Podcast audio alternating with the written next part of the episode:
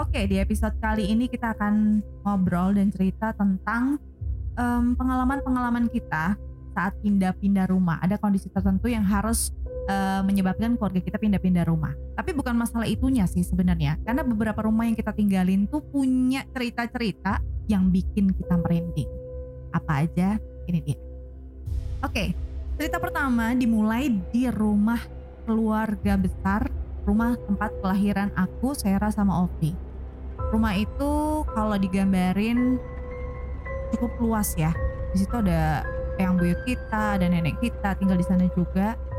Di depan pagar rumah ada pohon kenanga. Masuk lagi ke dalam ada teras yang besar, ada pavilion kecil, lalu ada ruang masuk ke dalam lagi ada ruang tengah yang cukup lebar, ada beberapa kamar di sana. Dan ubinnya ini masih ubin lama yang warnanya abu-abu gitu lah. Kalau kalian lihat di beberapa rumah tua tuh seperti itu. Yang eh, rada nggak biasa lagi sebenarnya karena internetnya tuh nggak ada, jadi kayu-kayu. Nah itu kira-kira gambaran rumahnya.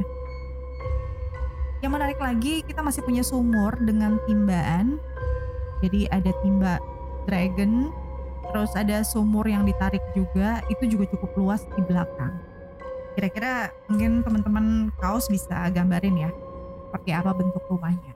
Tua, masih vintage, dan benar-benar kayak rumah Indonesia kebanyakan yang ditinggali keluarga besar. Waktu itu saya lahir di situ, 12 Maret. Beberapa hari sebelumnya, eh, ayah saya saat saya lahir itu harus pinjam em, benang. Jadi kalau zaman dulu tuh kita biasanya kan se- sampai sekarang sih kadang-kadang masih mengubur ari-ari dengan beberapa peralatan ada pensil, benang, bedak dan segala macam. Nah saat itu kebetulan nggak tersedia tuh benang di rumah. Akhirnya ayah saya pinjam ke tetangga belakang rumah. Nah nggak sampai di situ doang sih. Setelah hari-hari dikubur, si mbak ini yang dipinjami benang bukan pinjam sebenarnya minta ya karena ikut dikubur kan sama hari-hari meninggal. Setelah itu panjang deh ceritanya. Setiap hari kalau saya lagi disusuin sama ibu nih sama mama kita mama kami itu rasanya kayak ngedenger perempuan ketawa. Pas banget. Apalagi setiap mau maghrib saya tuh pasti nangis minta di eh, kasih asi gitu. Setelah itu berjalan tuh terus sampai saya lumayan balita lah. Dari situ sih yang saya ingat, saya selalu dengar suara sepatu.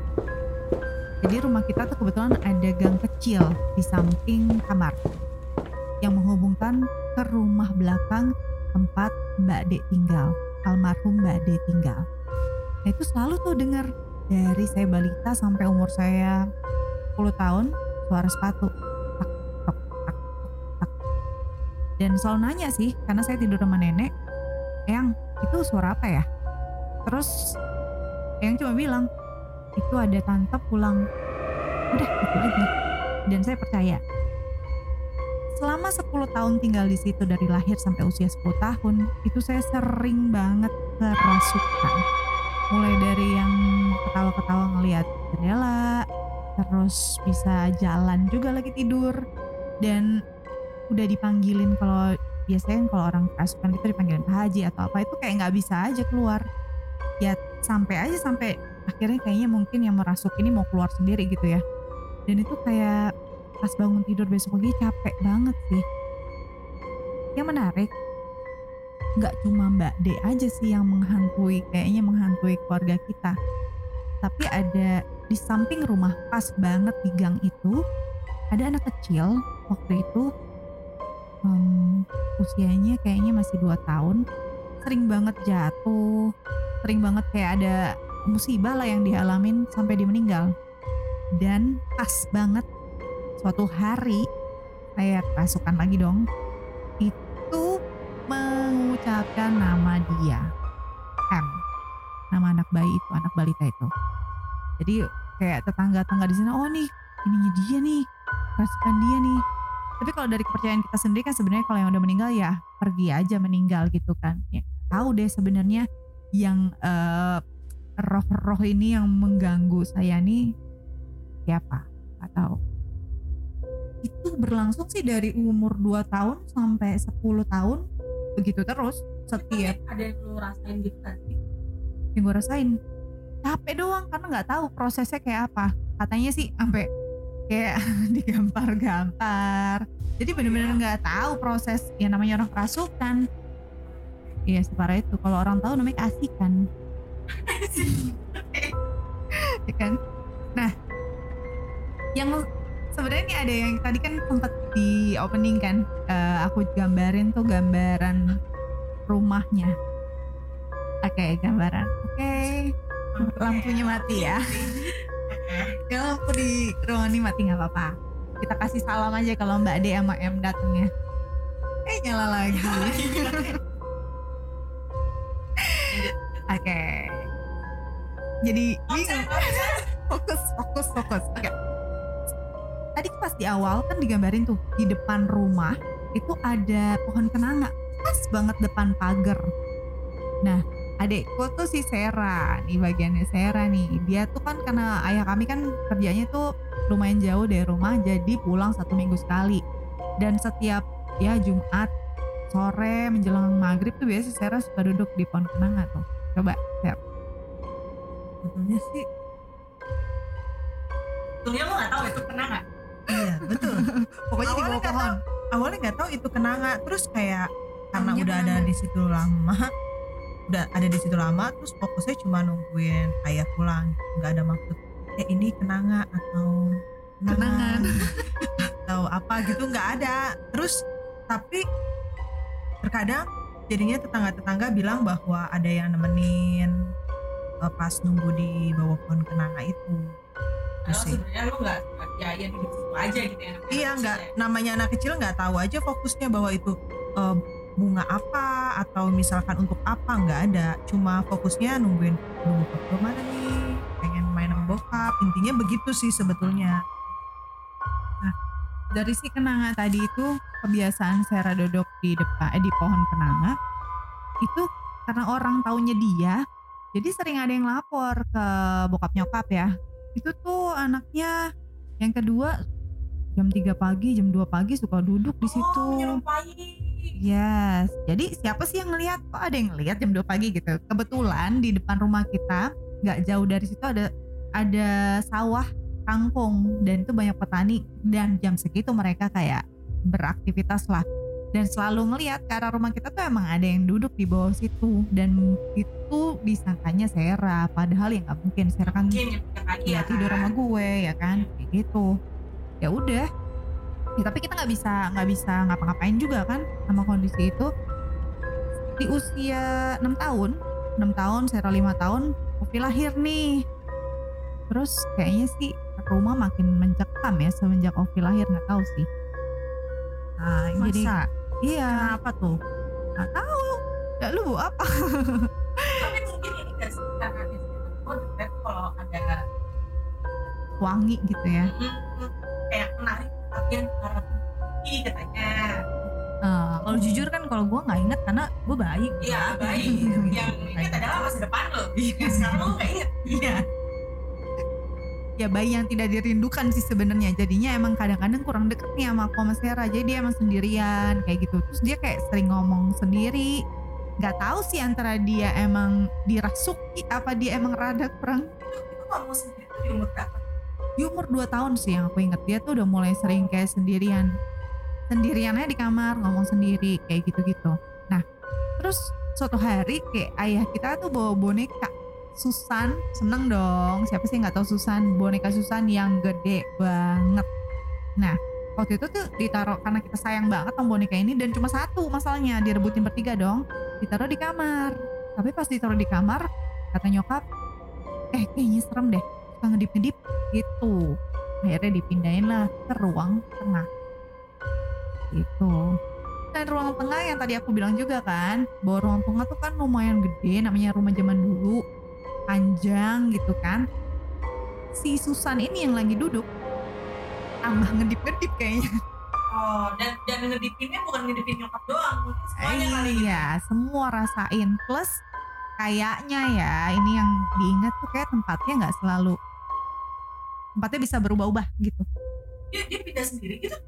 ya nggak tahu sih sebenarnya sampai detik ini kenapa dia bisa pindah tempat. Gitu. Nah keanehan yang Ovita bawa nih menurut aku ya menurut gue dia tuh pas ada tuh kenapa akhirnya aku Sarah rada jauhin? Karena dia aneh. Anehnya tuh kayak sering ngomong sendiri terus kayak kan suka godain. Yang tadi aku bilang bahwa eh, apa rumah kita tuh internetnya nggak ada jadinya tuh kayu-kayu gitu atasnya nah pas ditanya Vi di situ ada apa ada itu ada cewek kakinya goyang-goyang kan jadi kesel ya dong ya sebenarnya sih salah gue juga sih yang nanya Iya sih, tapi tapi gue lihat di situ berarti Okta kan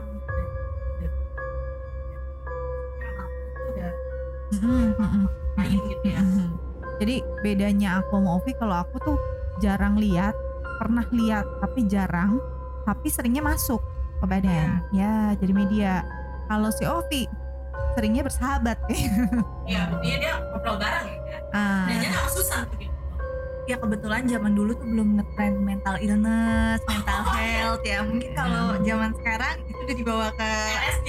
Iya. Nah, gitu. Nah, terus habis itu em, dapur kita itu kan juga masih tanah gitu ya. Dapur kami itu masih tanah bawahnya. Anak literally anak. tanah tau gak sih yang tanah gitu nggak pakai nggak pakai ubin nggak pakai ubin terus di situ sih katanya karena sering dibilang eh, apa eh, ada kuburan anjing waktu itu jadi itu kayak kalau udah ke situ tuh hawanya beda pas banget si dapur ini bersebelahan dengan kamar yang eh apa sih kosong gitu loh. Karena kan memang itu tadi rumah keluarga besar terus udah banyak om-om kita yang udah pindah pindah satu-satu pindah satu-satu bukan hilang sih pergi Pergi, pergi, pergi. jadi ada satu kamar yang deket kamar mbah deket dapur nggak ini nggak apa nggak ditempatin.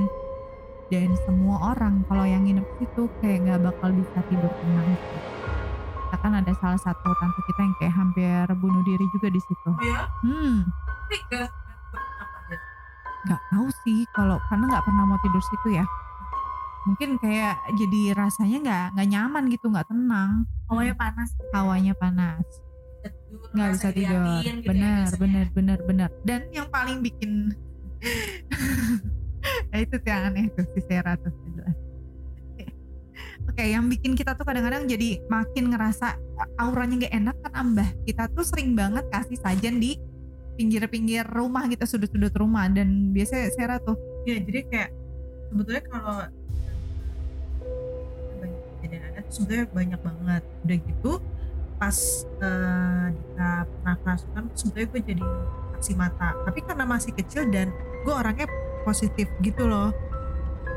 Kayak mikir oh ini kemasukan gitu taunya. Ya udah cuma sebatas itu. Dia sampai meronta-ronta terus sampai mau pergi keluar ditangkap sama ayah sampai di apa namanya dibawa ke kamar dilindungin banyak orang itu memang sering hampir ya betul hampir sering Lagi. lampunya Iya. mati lagi nyala lagi. hampir sering terjadi gitu Eh, tapi karena masih kecil dan nggak ngeh lebih lucunya lagi adalah yang buyut tuh sering banget eh, ada nampan nampan, Ya nampan. nampan gitu gerabah gitu ya Ya ya nampan, ya. Terus dia eh, siapin beberapa apa ya sajen kali kalau bahasanya. nah nggak ngerti juga tuh gue juga nggak ngerti. Biasanya tuh ada kopi, ya kopi eh, kenanga yang pohon yang Pohon ada yang di depan, itu udah pasti yang ada. tempat gue nunggu singkong, ayah singkong. iya pokoknya banyak banget dan itu juga nggak tahu kalau itu sebuah misalkan ritual atau apa disebutnya sekarang. Tapi jadi karena gue orangnya suka ngikut-ngikut orang gitu jadinya nemenin tapi nggak tahu itu maksudnya buat apa Mhm. nanti kadang-kadang kayak yang bu itu taruh di pojok-pojok di depan rumah tapi gue juga nggak tahu karena masih kecil banget jadi nggak tahu sebetulnya fokusnya itu apa Hmm, jadi Gitu. bener-bener lu nggak tahu sih waktu nemenin Mbak Buyut ngasih itu tuh dia buat apa gitu Iya ya. buat apa? Tapi memang hmm, banyak hal yang dia siapin sih hampir ya Jumat mungkin malam Jumat mungkin. Oke. Nah, balik lagi tadi itu yang kira-kira yang terjadi ya di di dalam rumah. Nah, kalau tadi sempat nyem- eh, nyinggung tentang si M balita yang meninggal karena emang banyak eh, banyak kejadian musibah yang dia alami. Nah, kalian pada nanya nggak sih kenapa sih yang Mbak D itu menyeramkan? Padahal kan ya wajar nggak sih orang meninggal? Ya dong, ya dong. Nah ternyata pas tanya menyokap bahwa si Mbak D ini emang sakit udah lama dan itu termasuk temen main nyokap gitu loh. Kayak Mbak D sakit udah lama dan kondisinya malam itu saat dia meninggal sebenarnya kayak belum meninggal gitu loh. Jadi malam itu sebenarnya denyut nadi dia masih ada tapi keluarganya memutuskan dia udah ini udah meninggal dan tetangga sebenarnya masih bilang ini masih bisa diselamatkan. Gitu. Tapi ya udah eh, dia tetap keluarga tetap memutuskan nggak dikubur aja. Nah ini sebenarnya rada-rada apa ya rada-rada sensitif sih karena berhubungan dengan agama. Jadi kebetulan kondisinya eh, keluarga ini baru keluar maksudnya keluar dari agama Islam gitu ya. Tapi kan nggak- pindah agama. pindah agama tapi nggak masalah sih pilihan orang. Cuma memang eh, akhirnya di, dimakamkan secara eh, agama ini. Yang sebelumnya. Agama Eh, yang yang baru. sudah, yang sudah. agama yang baru dan itu kayak sempat menggunakan eh, minjem baju baju nikah tetangga kayak gitu deh. Nah, selama 40 hari orang selalu ngelihat yang tadi kan gue bilang bahwa dari situ tuh sumurnya masih timbaan dragon gitu loh nah si mbak ini mbak D almarhum ini duduk di situ dan nangis. Karena banyak tetangga yang udah nggak tahan kali ya ngelihat ini bilang sama keluarga keluarganya nggak nggak gubris akhirnya kayak ada salah satu keluarganya yang lebih aware nih ngajak beberapa orang ya udah yuk kita gali makamnya kita kuburin lagi secara eh, ya mungkin karena aga, lahir, agama lahir Islam dikuburin lagi secara Islam. Setelah itulah si Mbak D itu eh, nggak lagi nangis di bawah Berarti problemnya itu eh, itu ya. bisa karena caranya bisa juga karena sebelum sebenarnya dia masih bisa diselamatkan nggak sih Iya sih. Jadi kayak nah itu dia sih kalau yang itu serem itu yang pada saat itu itu jadi hits banget ya di kampung kita itu maksudnya di tempat Ya. tinggal kita terus kayak benar-benar pas udah mau maghrib itu pasti jadi serem sepi sepi jadi apa nuansanya tuh Mhm. beda Mhm.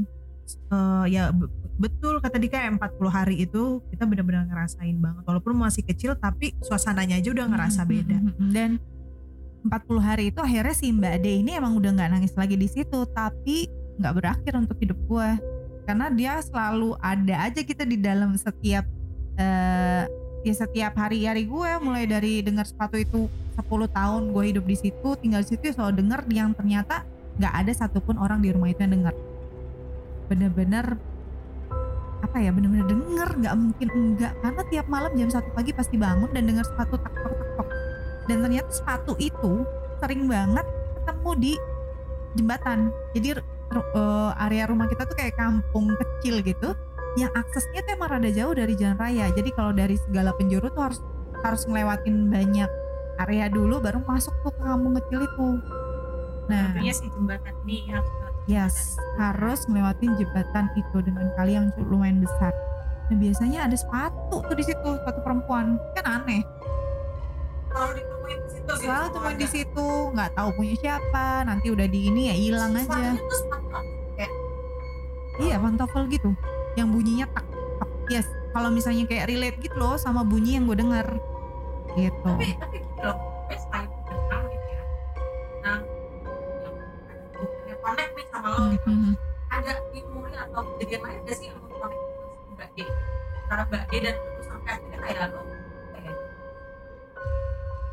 antara Mbak D dan keluarga kita mungkin ya historinya tuh seperti apa gitu. sih Mhm. terutama mungkin ke lu gitu kenapa kenapa lu gitu lain benang Ya selain gue denger sih sepatu, benang, sepatu diketawain pas lagi eh, nyusu gitu kan, sering diduplikat sih. Sering banget diduplikat yang kayak eh walau dan ini bakal bakal lanjut nih ceritanya sampai kita udah pindah ke rumah mana pun si yang menurut gue ya gue yakin ada nih sosok Mbak D yang selalu ngeduplikat gue mungkin eh, gue juga pernah kayak ada beberapa Hmm. ikutin atau dulu Diserupai. diserupai gitu ya. Mungkin kayak ya, maksudnya lu gitu. Mm-mm, mm-mm. ya kata orang iganya renggang kali ya gitu ya? Ya ya. Ya sejenis gitu. Tapi nggak pernah tahu sih. Waktu itu kayak mikir ya nggak kayak anak sekarang yang lebih kritis nggak sih? Atau orang tuanya juga bokap nyokap kita nggak pernah ngerasa bahwa gue sering kerasukan itu adalah masalah. Kayak oh yaudah normal Iya. anak-anak gitu. Apalagi di kampung kita pada saat itu emang banyak hmm, ya Nah, kan banyak kegiatan-kegiatan yang memang gak biasa gitu kan. Mm-mm, bener. Banyak banget kegiatan yang nggak biasa mulai dari yang kayak pesugihan atau babi ngepet yang sekarang lagi hits itu.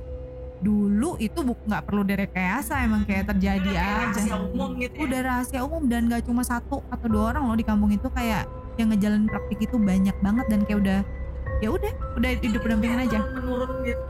Keluarganya gitu itu atau kurang tahu sih kalau itu kurang tahu. Cuma ya saat itu kayak hal biasa lah ya. Hal biasa dan Iya, itu rata-rata temen-temen nyokap kita juga. Karena nyokap kita kayak lahir di situ asli.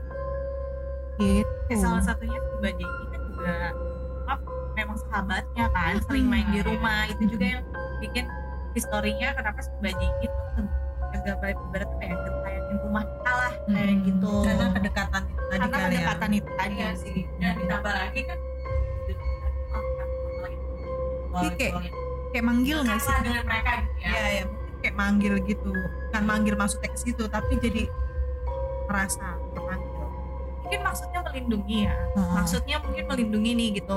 Bah kita maksudnya supaya rumah tuh juga aman apa cuma kan secara nggak langsung malah mereka merasa dinotis. Karena menyediakan medianya menyediakan. gitu. medianya. Mm-mm. dan itu ya akhirnya eh, di usia 10 tahun kita kebetulan nyokap beli rumah sendiri ya kita harus pindah. Tapi justru pas mau pindah itu kayak makin nyata gitu loh kayak banyak banget sih yang eh, Sarah pernah lagi main biasa terus jatuh ya kan? Dan dia ngerasa dia didorong gitu. Terus abis itu itu bener-bener Sarah sampai berdarah sih sampai sampai apa eh, robek dagunya. Terus pintu kita tuh di rumah itu karena banyak banget lemari-lemari tua juga.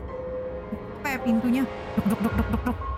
Duk duk duk kayak gitu. Tapi kalau dideketin ya nggak ada. Tapi udah jelas pasti bunyi dari area pintu itu gitu pintu lemari atau pintu apa sih bufet ya kalau orang bilang gitu. Dan eh, apa kayak bunyi-bunyi alat makan itu kayak sering banget sih. Dapur itu ya? Di dapur. Jadi kayak kalau kata si apa ya kata mbah? Ya wes kan kalau orang Jawa bawa kendi air beras atau apa yang dari rumah itu dibawa ke rumah baru. uh, baru. Dan kebetulan saat itu nyokap lagi hamil tua mengandung Saskia. Nah kalau itu itu gue udah mulai inget sih karena udah empat tahunan kalau nggak salah umurnya ya udah empat mau ke lima tahun jadi udah lumayan inget juga. Yang gue inget tuh yang gue nangis kejar karena lihat uh, sosok hitam gede kepalanya tuh tembus ke atap jalan. Hmm, maghrib maghrib kalau nggak salah itu pas mau pindah ya kan? Iya. gue udah mulai dan sebenarnya kita tuh punya ada saudara satu lagi kakaknya Saskia. Itu namanya Marsha. Dia meninggal. Meninggal cuma 10 hari ya? 20 hari usianya kayak gitu. Dan setelah Marsha meninggal juga ya banyak hal juga sih sebenarnya. Tapi karena kita masih dalam duka ya kita nggak terlalu ini. betul. Kayak gitu.